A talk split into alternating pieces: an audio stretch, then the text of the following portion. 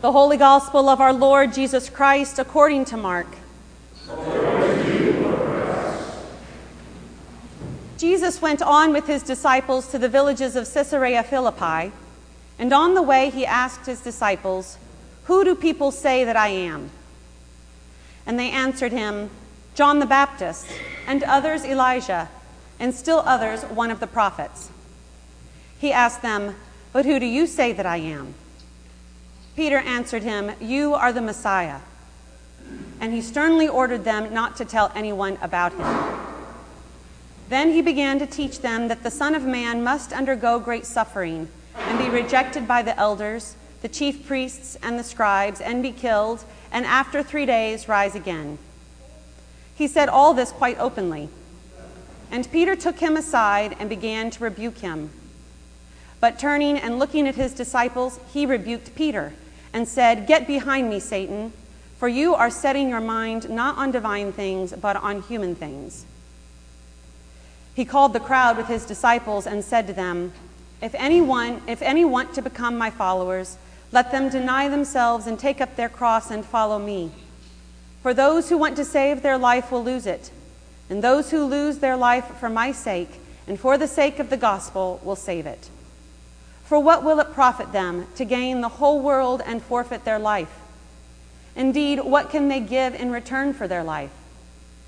Those who are ashamed of me and of my words in this adulterous and sinful generation, of them the Son of Man will also be ashamed when he comes in the glory of his Father with the holy angels. The Gospel of the Lord. Praise you, Lord Christ. In the name of God the Father, God the Son, and God the Holy Spirit. Amen. Amen.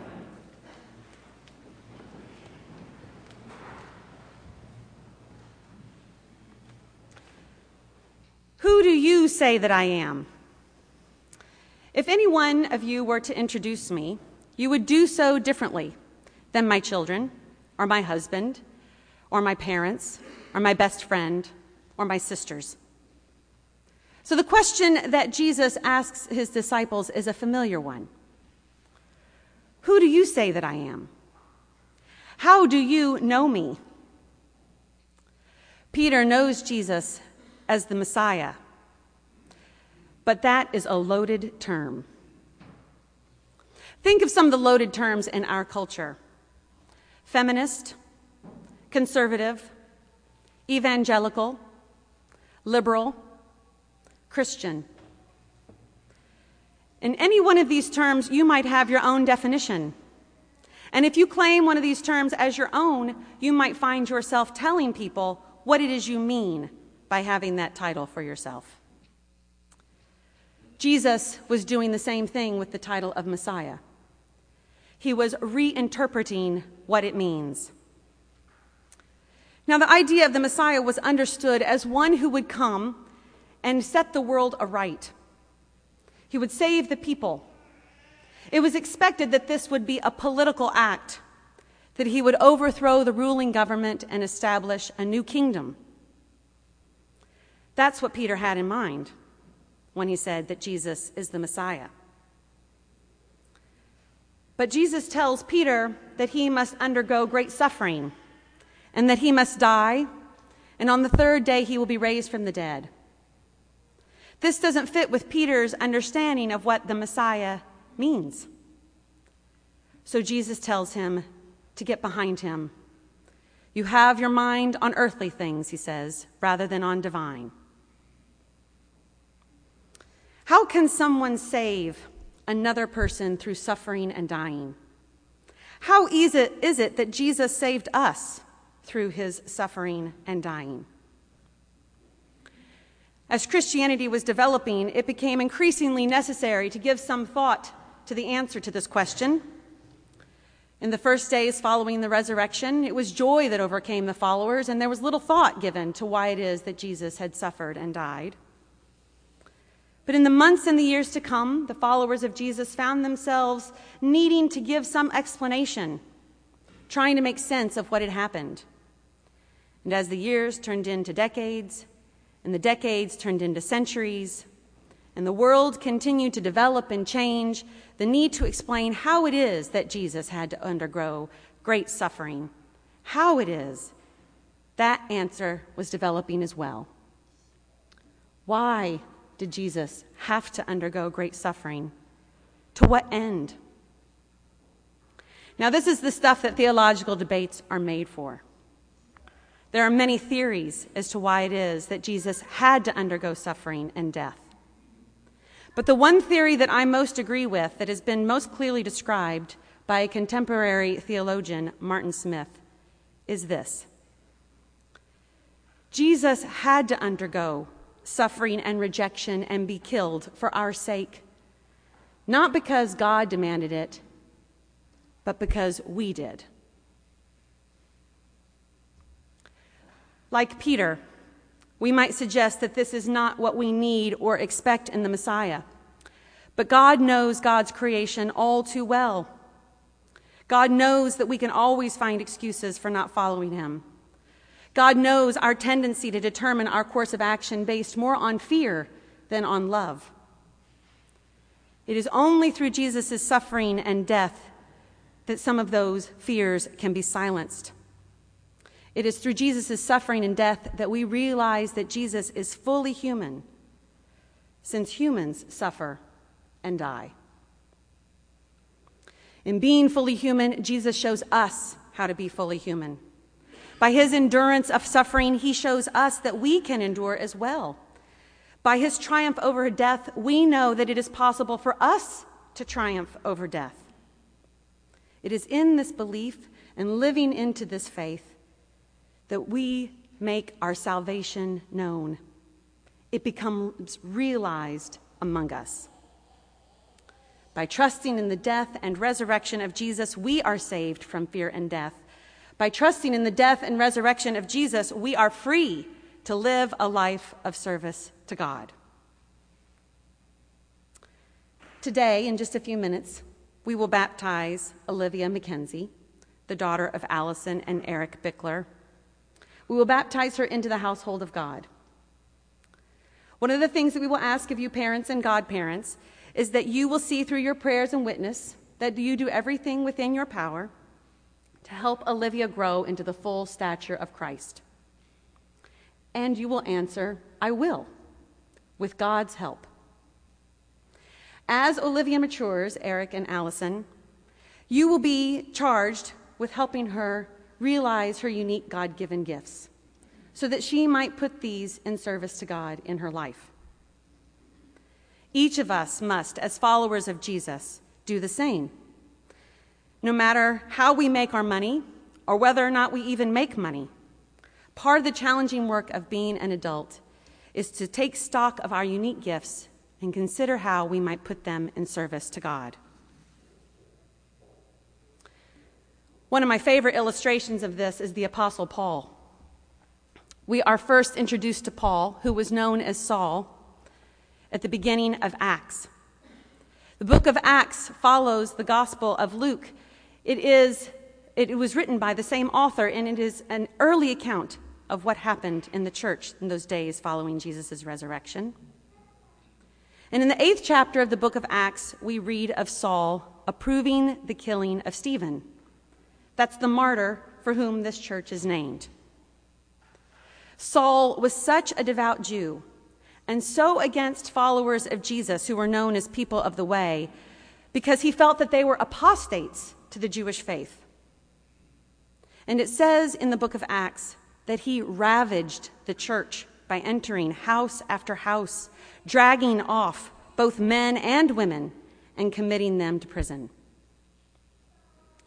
At the beginning of the ninth chapter of the book of Acts, we read Meanwhile, Saul, still breathing threats and murder against the disciples of the Lord, went to the high priest and asked him for letters to the synagogues at Damascus, so that if he found any who belonged to the way, men or women, he might bring them bound to Jerusalem.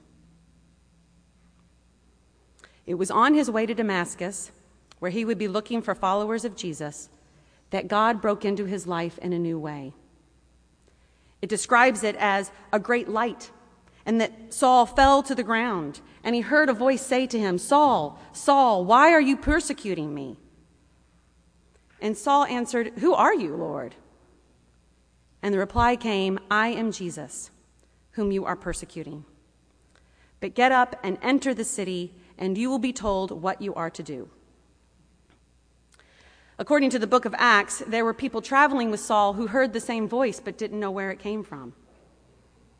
So the next day, when Ananias, who's a follower of Jesus, was told to go to Jerusalem where he would meet Saul, Ananias protested. He said, Lord, I've heard about this guy. I don't want to go. I've heard that he has permission to bind all of those that follow you. But God told Ananias to go, and so he went.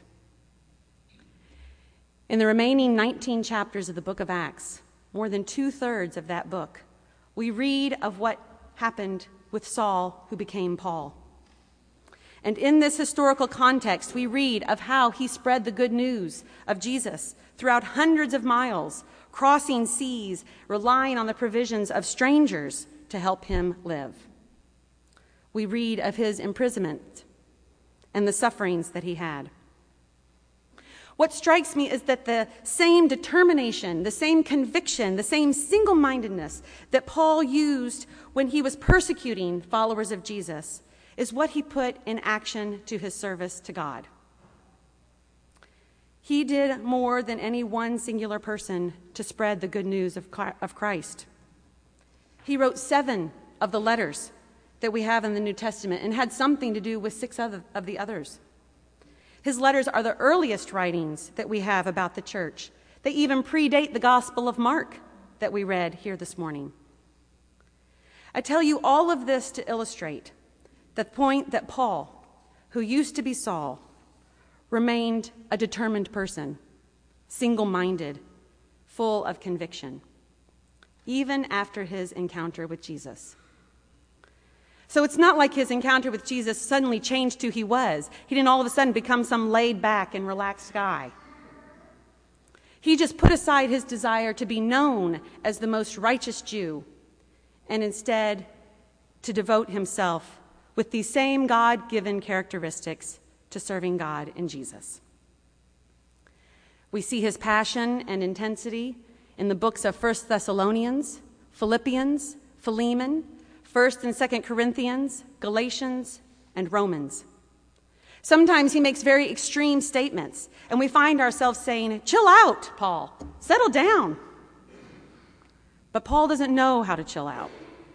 Paul doesn't know how to settle down. He definitely finds himself persecuted by some of these tendencies, even as he puts these personal attributes in service to God. But it was through that experience that he gave us these words in the letter to the Romans. What then are we to say about these things? If God is for us, who is against us? He who did not withhold his own son, but gave him up for all of us, will he not with him also give us everything else? Who will bring any charge against God's elect? It is God who justifies. Who is to condemn?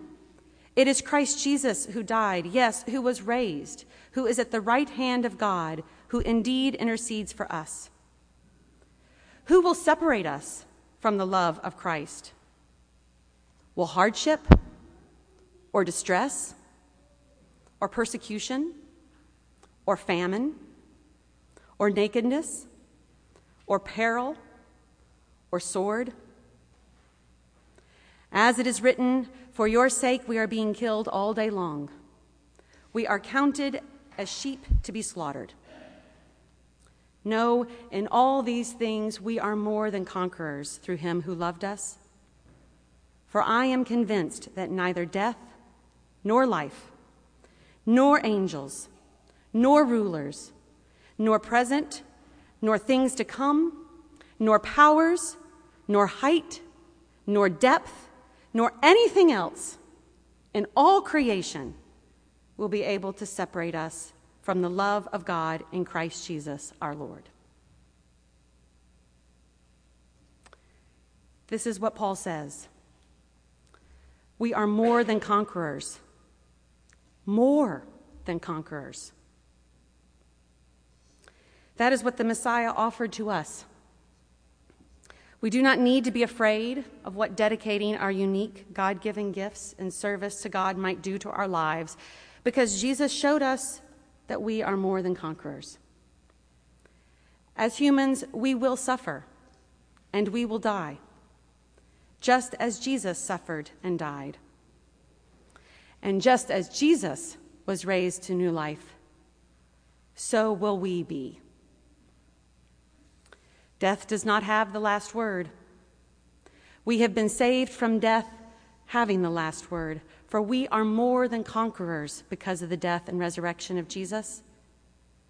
Now, our job as followers of Jesus is to live like we believe it. My dear friends, it is my deep desire and my pure delight to see people discover their God given gifts and put them in subjection to Christ. To witness people deny their inclination to use those gifts to their own glory and instead to put them in service to God. For to use our God given gifts in service to God is what it means to be fully human. Jesus demonstrated this for us. So let us receive his salvation and follow him. Amen.